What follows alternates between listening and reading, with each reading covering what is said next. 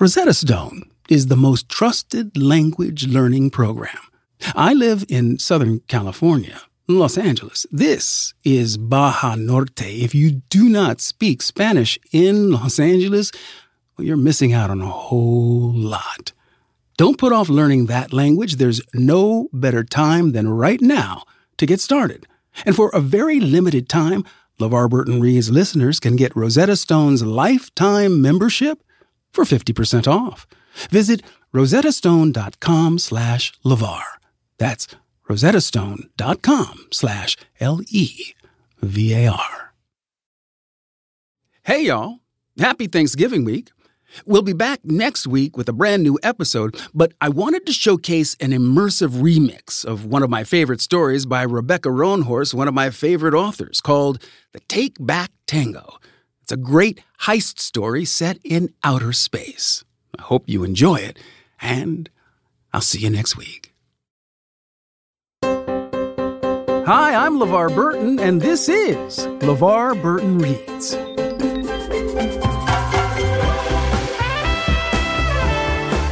In every episode, I handpick a different piece of short fiction and I read it to you. The only thing these stories have in common is that I love them, and I hope you will too.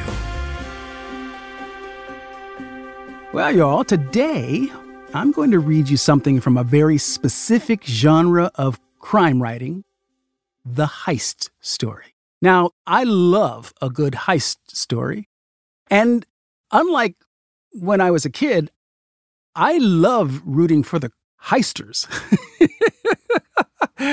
I love a heist where the criminals actually pull it off. Um, it gives me great pleasure when that happens. This story is by one of my favorite authors, Rebecca Roanhorse. And I, have read a couple of her stories here on the podcast over the past few years.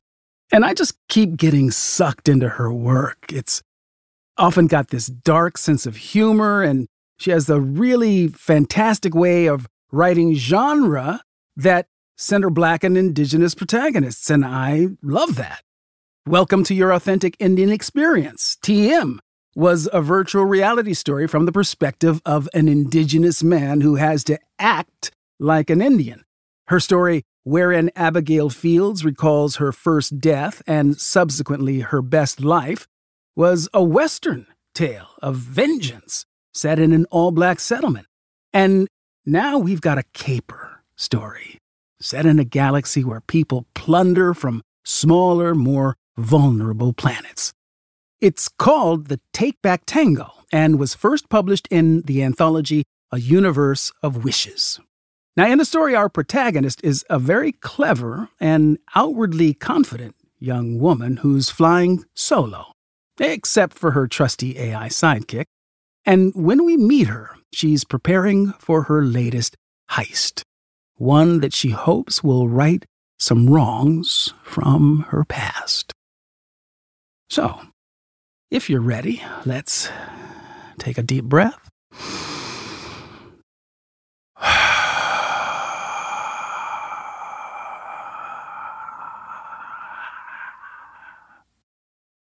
and begin. The Take Back Tango by Rebecca Roanhorse.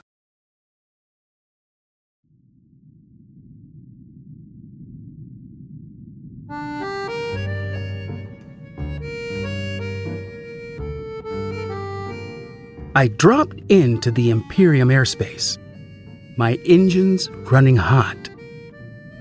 My little ship rattled and hummed underneath me, and not for the first time, I wondered how long the My Heart Will Go On would hold together. There was nothing inherently wrong with her except that I'd put her together from pieces I found in a scrapyard, and she was doing her best, just like me. Hold it together, sis, I murmured as I checked my scanners. Yep, yep, all good. Nothing worse than a little too much heat coming out of hyperspace. My ship would be fine. Me, on the other hand, I wasn't so sure. Just because I couldn't see any hostiles didn't mean they weren't out there hiding. I flipped on my internal com. Talk to me, Evie. What have I got? The old communications device sent static back along the line, and I asked again, Evie, you there? Affirmative, a voice said, resolving out of the static. The voice was female, friendly, and entirely not human. My evolutionary vocalization unit, aka Evie. Here as always, Vi. How can I help you? I grinned. Evie may have just been an AI unit in my ship, but she was my go to girl and my best friend. She had gotten me out of more close calls than I could remember and was always a steady voice in my ear. Whether she was reading the schematics of a space station to find me an escape route out of a tricky situation, or jamming hostile frequencies to gain me the few extra moments I needed to pull off a job. I owed that AI my life a dozen times over. Any hostiles? Negative.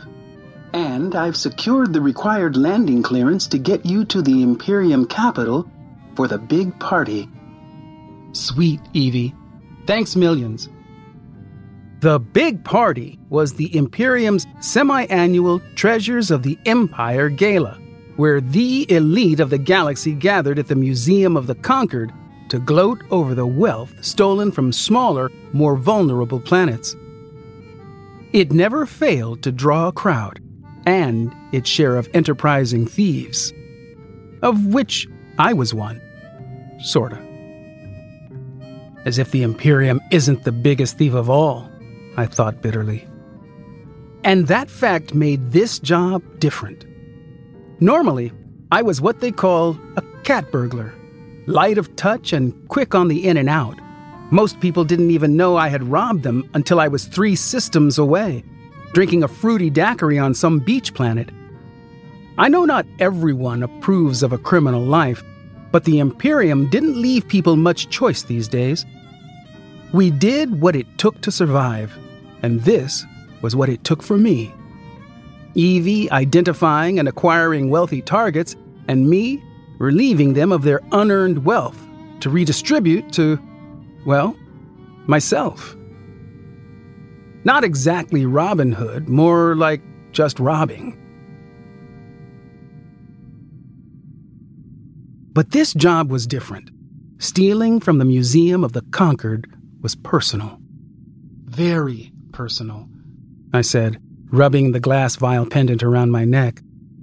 The vial was filled with red dirt, a memory of my home planet, the only thing I had left. Once I had had a family, brothers and sisters and cousins, but the Imperium had taken them all. Razed the planet for its natural resources and enslaved the people to work the mines and pipelines and space elevators. And those who had rebelled had simply been killed, like weeds that needed pruning to allow the Imperium to flourish. But the Imperium hadn't stopped with enslaving humans and extracting natural resources. They'd raided the sacred places of my people, taking the carvings and masks that had been our connection to our gods and our place in the galaxy, and put them in their museums as a display of their dominance. There was never a thought of what those sacred items meant to us, the handful of survivors of their genocide. How their loss cut us off from both our past and our future. It was a violation that ripped our souls apart and cast them adrift in the vastness of space, both physically and spiritually. They had come to my home planet 15 years ago. I had been a baby lucky to be sold to passing traders rather than killed outright. Traders who turned out to be pirates and happily made me one of them. They were my family for a while, and I loved them. Zinni with his goofy smile and bad jokes, Chris, who always shared their desserts with me, and our surrogate mom, Lantana. They gave me a name like theirs, in memory of the flowers that grew on humanity's legendary home planet. because I couldn't remember my first name, the one my parents had given me. But the Imperium took my pirate family too, in a raid on Primus. Everyone died but me, who had the luck, or unluck, of being on a run to buy much needed fuel. They'd been sitting ducks without it, and dead ducks in the end. So now, at the ripe old age of 16, give or take a few months, it was just me again. A me that ached for both my lost families, but mostly for justice. I wanted, no, I needed to take back something of what the Imperium had taken from me. Reclaiming the sacred objects of my home planet felt like a step toward that. Ready to break orbit and enter the atmosphere over the capital, Evie said, her voice smooth and reassuring, like it always was. I nodded, although there was no one there to see me. Lead me in, Evie, I said into the com. And she did. I could see the massive capital city splayed out below me, and for a moment, I was awestruck. Gleaming metal structures, buildings that touched the clouds, millions and millions of kilometers of roads and airways and civilization. Or what passed for civilization, since surely nothing civilized could build itself on the backs of so many of my people murdered. All those citizens of the Imperium down there profiting off my dead planet without a care. Maybe those sacred objects weren't much to them, another exotic artifact from off world savages to be admired in a museum between fancy cocktails and a catered dinner, but they were everything to me. Landing in three minutes, Evie said. Let's do it, Evie, I said, flipping on the autopilot. Time to take back what's ours.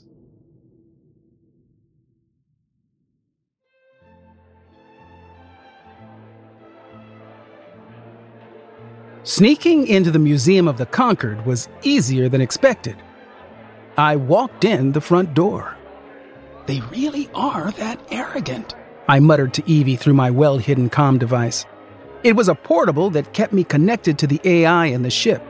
That way, Evie and her big brain could keep working for me while I was on foot, reading the blueprints and security cams of the museum. Yes, Evie agreed. But some credit must go to the very convincing paperwork that supports your invitation, Princess Amaryllis. I snorted. The princess thing I'd done on a whim. People of the Imperium often assigned royal titles to themselves when claiming ancestry from conquered planets. After all, no one wanted to admit that their great great grandfather was at best a promiscuous scoundrel, at worst, something far different. Better to say your grandmother was a princess of a long lost kingdom, even if the other branch of your ancestry was the reason the kingdom was lost to begin with. I traded my preferred trousers and pilot's jacket for more formal attire that befit a princess, albeit one from an obscure planet that hopefully no one in attendance had heard of.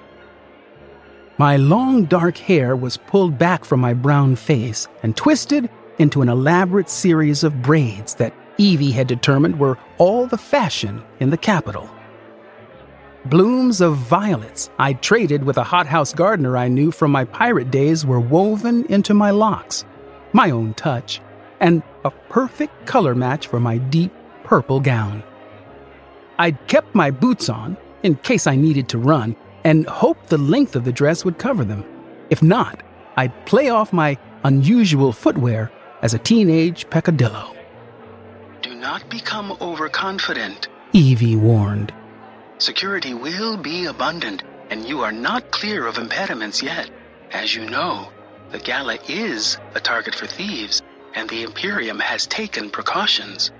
I'm counting on that fact to cover my escape, I said. I had already sent out half a dozen false calls to notorious pirates I knew from my old days, purposefully increasing the interstellar chatter to cover any trail Evie and I might accidentally leave. I passed a couple holding long stemmed glasses full of gold and liquid.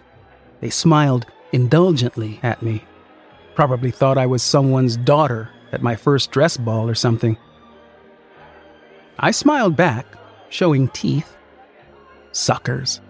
Little did they know. Which way? I asked Evie once I'd cleared the foyer. The exhibit hall of artifacts is 40 paces straight ahead and to your right. Then another 14 paces before another right. Once there, you will have to pass through security once again. That should place you directly in front of the sacred objects you seek. Cheers, Evie. My pleasure. I tapped off the com in my ear and made my way down the hallway, counting my steps and exchanging bland but appropriate smiles with passing strangers. I took the right turn Evie had instructed me to, and then, after 14 paces, the second right. Invitation, miss? A tall, bulky man in a dark uniform asked me. Of course. I handed over the card with its fake information chip to the security guard, who ran it through a handheld device. He frowned, brows creasing on a face a good half meter above my own. My heart rate jumped. Nothing could go wrong now. I was so close. Is there a problem? I asked airily, hoping I sounded properly rich, annoyed, and innocent at the same time. My apologies, but I held my breath. yes, I referred to you as Miss, when your proper title is Princess. I stifled a groan. Oh, stars. I'd almost had a heart attack for nothing, It's fine, really. I said. I let a small smile spread across my face.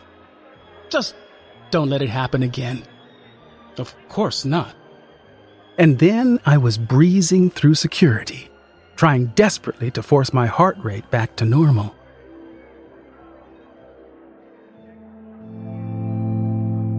I wandered through the artifact exhibit, holding back tears. Everywhere I looked were the treasures of a whole civilization. My civilization. The first hall was full of jewels, some raw from mines, and some exquisitely shaped by artisans into bracelets, necklaces, and earrings. The wealth of generations. The next hall was labeled Archaeological Artifacts. Walking through it made my stomach roil uncomfortably.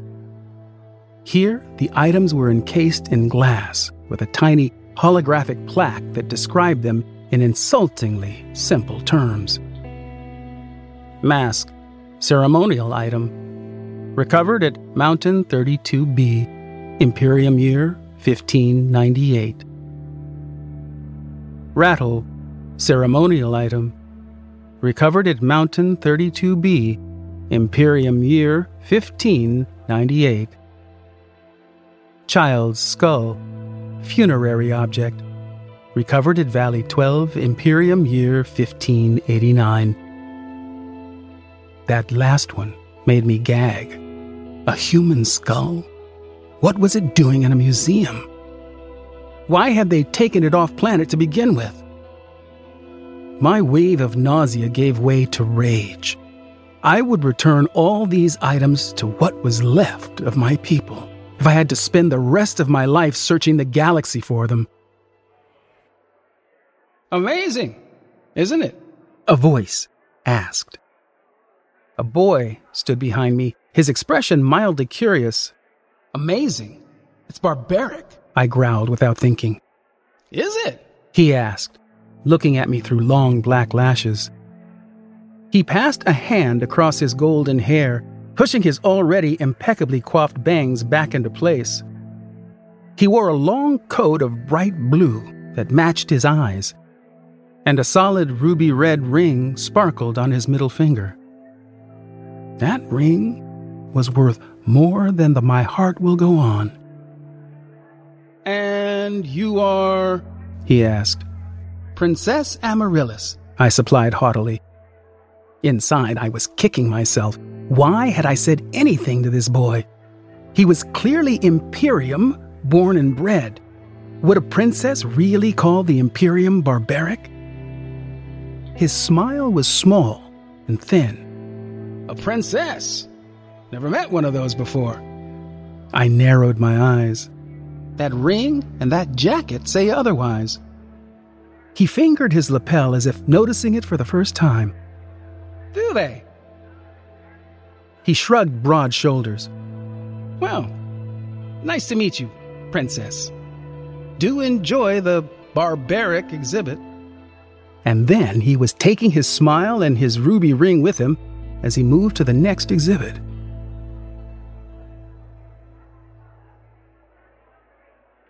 I frowned. Thought to shout out to him, say something more, but what?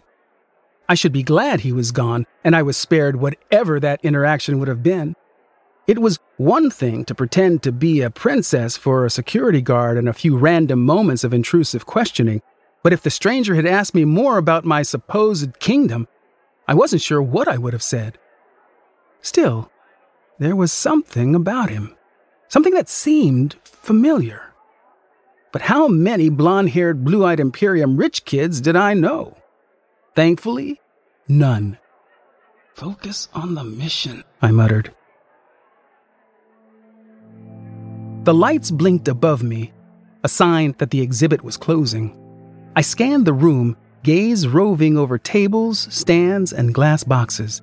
And there, in the far corner, exactly where Evie said it would be, an air vent I did another circuit to make sure the room was empty, nodded at a few stragglers who were wandering out, and then made my way back to the vent.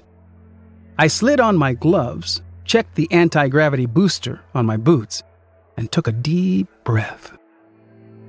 In one leap, I was even with the vent.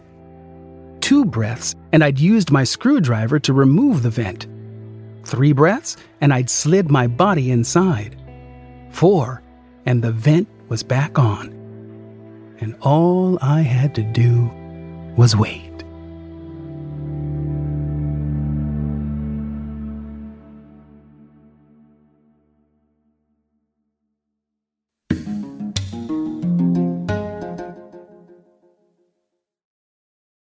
The next generation of influential Black voices can be found on NPR's new collection, Black Stories, Black Truths.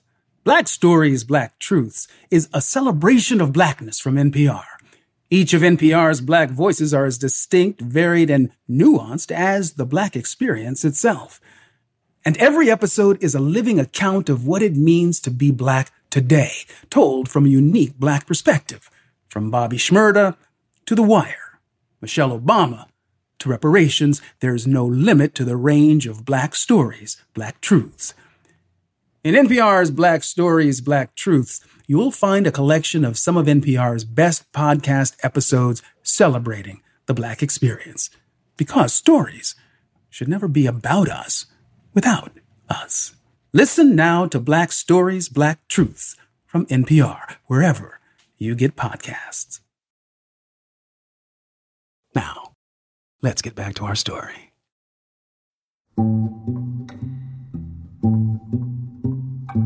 I may have dozed a bit because when I opened my eyes, the exhibit was dark. All the lights off except the security grid on the floor and the floodlights over the exhibits. Satisfied I was alone, I clicked my comm back on. You there, Evie? Affirmative, Vi. Can you disable the security on the glass boxes in the exhibit room I'm in? Processing. Please stand by. While Evie did her job, I got ready to do mine. I slipped my tools from the secret pocket in my ball gown sleeve. Basics of the profession. A multifaceted lockpick, in case Evie couldn't disable the lock. A pair of printless sensory gloves. Vibro pliers. My trusty screwdriver that had gotten me into the vent.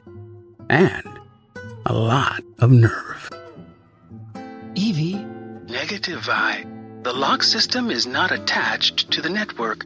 I'm afraid you're on your own. Got it. I carefully removed the vent, wiggled my body out of the small space, and dropped into an unlit square on the floor. I froze, waiting for a security wail telling me I'd picked the wrong place to drop, but the only sound was the low hum of the system still in place. Exactly how I wanted it. I would be in and out before they even knew they'd been robbed. I slid the lockpick into my hand, ready to get to work. Oh, what have we here? A voice just to my left. I spun, holding the pick out as a weapon, expecting to see the burly security guard. But it was the boy from before, the Imperium snot. What are you doing here? I whispered harshly, brandishing the pick. I wasn't much for violence, but I'd protect myself if I had to. The boy lifted his hands in the universal sign of innocence. In one hand was a crowbar. Came back for a little smash and grab myself. Didn't expect to find company. You're a thief? I asked in disbelief. I prefer artifacts, Liberator. My eyes rolled all the way to Primus and back. What were the chances? I narrowed my eyes in suspicion. Wait, are you making fun of me? I don't even know you. Right, but something was off. But your hair, your eyes, that damned ring. You're Imperium. I'd bet my best lockpicks on it. Then you'd lose your lockpicks. This is a disguise. Heard of them? Hair's a dye job. Eyes are contacts. Even my pale complexion is a temporary color job. So you look like me. I scoffed. Sure, he could be as brown skinned and black haired as me, but I couldn't see it. Cousins, for sure. He winked, but then he got serious. I was raised in an Imperium household, but not by choice. I'm an orphan, picked up as a baby from my home planet and adopted. So now I do a little liberating in my free time. My heartbeat sped up. He was like me. Well, a little like me. But still. How do I know you're not lying? He made a show of looking around the room. We could wait and ask the guard, who should be coming through here on his rounds in about four minutes, or we could just agree we're on the same side for now and get this done. He swung his crowbar. Your call. What were you going to do with that? I asked, using my lips to point at the heavy bar. Like I said, smash and grab. Not all of us are dainty lockpickers, Princess. You break the glass, you'll have guards down on us faster than four minutes. Three minutes and 35 seconds now. I could see his point. And if he was telling the truth and his goal was the same as mine, I'd take the help. I'll open the glass boxes. You look out. Three minutes and 20 seconds. I'll get it done. I growled. If you let me work. He raised innocent hands as he took a step back and right into a security square. The alarm screamed immediately, an eardrum shattering screech. Whoops, he said, laughing. Laughing! A danger freak. I'd known them when I lived with the pirates. People who got off on the adrenaline of the job. The more dangerous, the better. But I was not going to lose my chance. After the exhibit was over, the artifacts would go back in the vault, and I had no idea how long it would be until they were on display to the public again. Get to breaking then, cuz, I said. As you wish. He stepped back, took a practice swing, and then smash. The glass box holding the rattle shattered. I reached in with my gloves and gingerly slid the artifact out between the shards.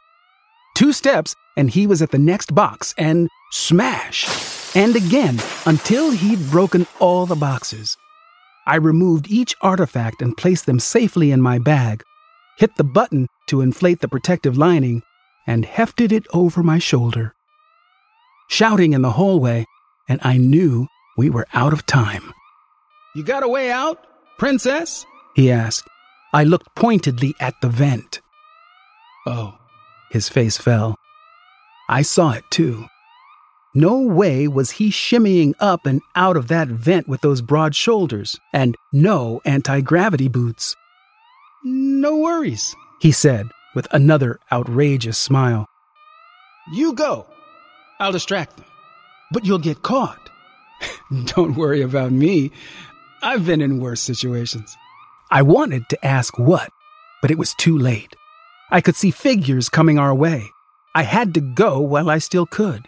Great meeting you, cuz. He said, swinging his crowbar. Take care now. And then he was running down the hallway away from me, smashing jewel cases and everything else he could reach.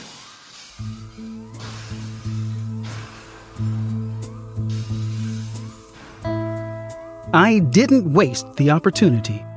In less than 10 seconds, I was up and out of the exhibit, belly crawling through the vent and on my way back to my ship. Evie, I asked, hitting my comm. How can I help you, Vi? did he make it? That boy? Your request is unclear. I sighed. Are there any new records of detainment coming in from the Imperium Security Force? A second where Evie was working, and then Affirmative. A young man has been detained. Would you like his statistics? No. I said quickly. The less I knew, the better. But could you hold on to them? Store them in your memory in case I want them another time? Affirmative. I dropped out of the ventilation system on the far side of the museum. I looked around, but all the ruckus was far from me on the other side of the grounds. I made it back to my heart will go on without incident, fired up my engines, and left Imperium airspace. But a little piece of me, maybe the part that wondered if he was some relation to me, if I'd found not just something of my home planet, but someone, stayed behind wondering if I'd done the right thing.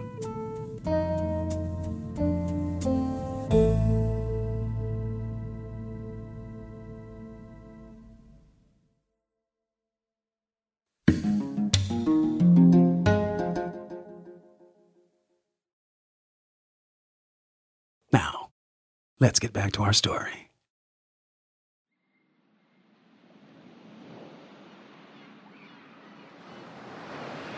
This seat taken?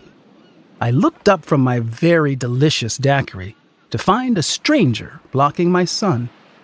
Black hair, long and loose in waves, brown skin, dark eyes, and some very nice, well muscled shoulders. Depends. I asked, appraising him through my sunglasses. Who are you? Well, the much more interesting question is who you are, Violet. I looked around for possible backup, someone to scream help at should I need it. But this close to sunset, I had the beach to myself. And I'd left my comm back on the ship. Sure, I didn't need Evie for a few hours of relaxation by the ocean. This resort town, far away from the heart of the Imperium, was known as a safe place. Low crime, because a lot of criminals liked the spot, and professional courtesy kept things respectful. Even thieves needed a break now and then. You know my name. I know a lot of things about you. Seems you have me at a disadvantage. I said coolly. I took another sip of my drink. The metal straw would make a good weapon in an emergency. He must have caught my look because he laughed, a very familiar laugh, and stepped back, raising his hands in innocence. Don't get violent on me, cuz. He said, I just wondered if you got those artifacts back to the people they should be with or not. Ah. It was six months and a very good disguise later, but now I saw it. The laugh, the raised hands, my mysterious accomplice from the museum heist. Sorry, never caught your name. Does it matter? He asked, dropping into the seat next to me. I like the hair. I was never a fan of blondes. Told you. How did you find me? It took me a while, he admitted. But the purple dress, the flowers in your hair, the planet the artifacts you lifted came from, and a friend who has a connection to some pirates of questionable morals. It all came together. He winked. I got skills. I see you are still annoying. He tapped his hands against his stomach. Listen, do you want to do this or not? I frowned. Do what exactly? Why are you here again? His grin was big and confident. Imperium's throwing a birthday party. Heard the Empress herself is going to be there, wearing the crown jewels, the ones they usually keep under lock and key. Seemed like the kind of job a princess might be interested in. I took another sip, stalling. I worked alone. Well, me and Evie. I didn't need a partner.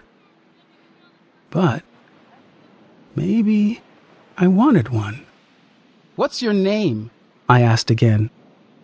My friends call me Trevin, but it's an Imperium name and I always hated it. My partner can call me Valerian. He flushed, looking at me with hesitant eyes.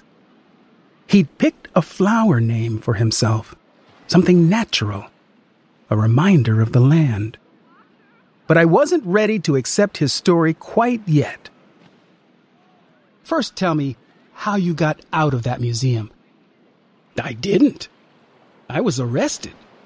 But they couldn't find the artifacts, so they couldn't hold me for theft. Just criminal mischief for breaking the glass.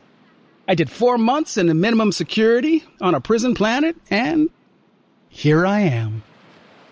He'd done time for me. I was touched. What do you say, partner? I sighed. Did I truly want this? Another person to potentially lose?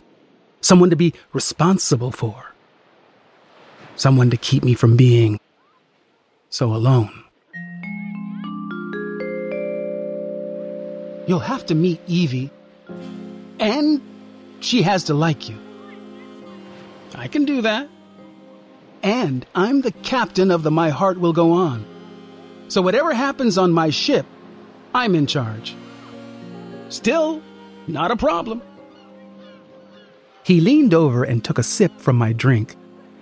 So annoyingly rude. I had to laugh. Sure, Val, I said, decision made. Let's go take back some pretty rocks from the Empress. But listen, you are going to have to learn to pick a lock. He stood, held out a hand, and pulled me to my feet. Somehow he'd commandeered my drink for himself. Thief. Or maybe you will come to appreciate the benefits of a quick smash and grab. Hey, Val and Vi. He nudged my shoulder. I like it. Or Vi and Val. I let the names sit on my lips. It has potential, I admitted. Another grin as he finished my daiquiri. You bet it does.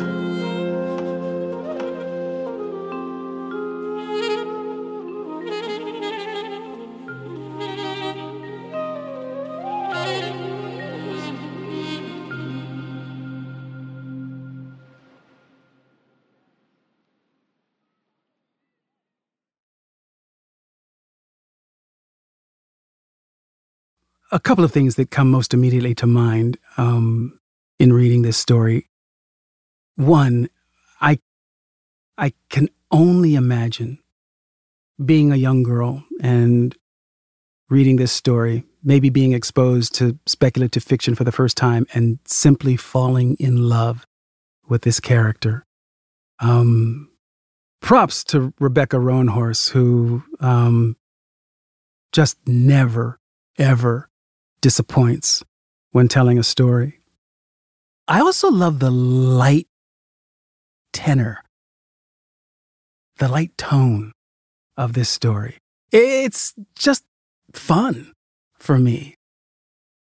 And when I think about this young girl out there in the universe on her own and the loneliness that she must feel, um, I'm rooting for her to have a happy ending.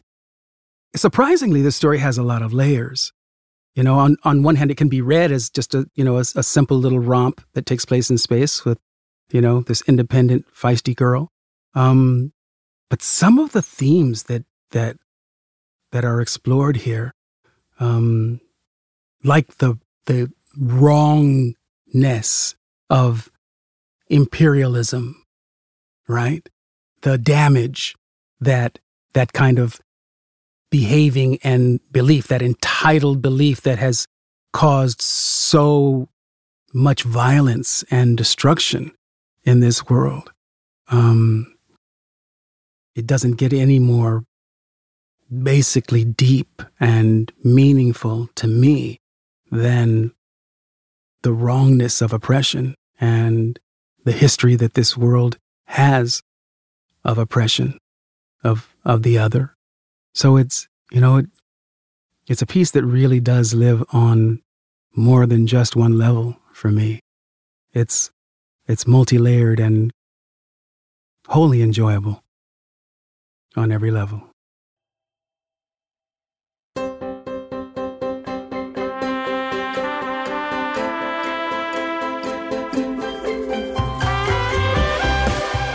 Our producer on this episode of LeVar Burton Reads is Julia Marie Smith. She's the best in the business, y'all. Our researcher is Lakeisha Lewis. So glad you are aboard, my sister. Editing and sound design by Justin Asher, one of our new kids on the block who's not so new anymore.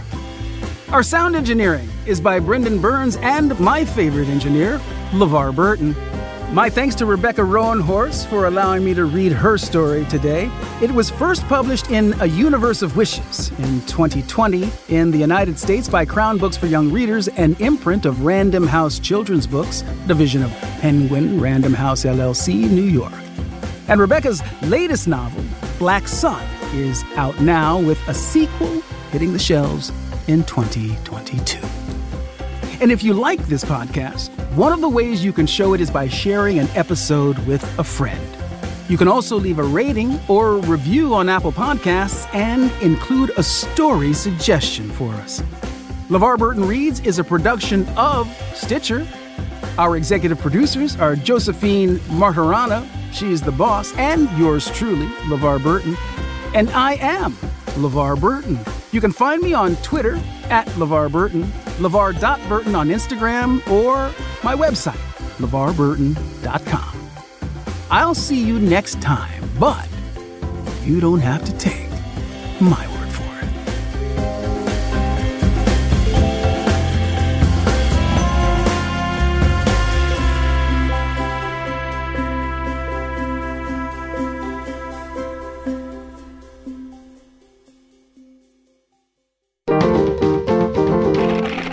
Stitcher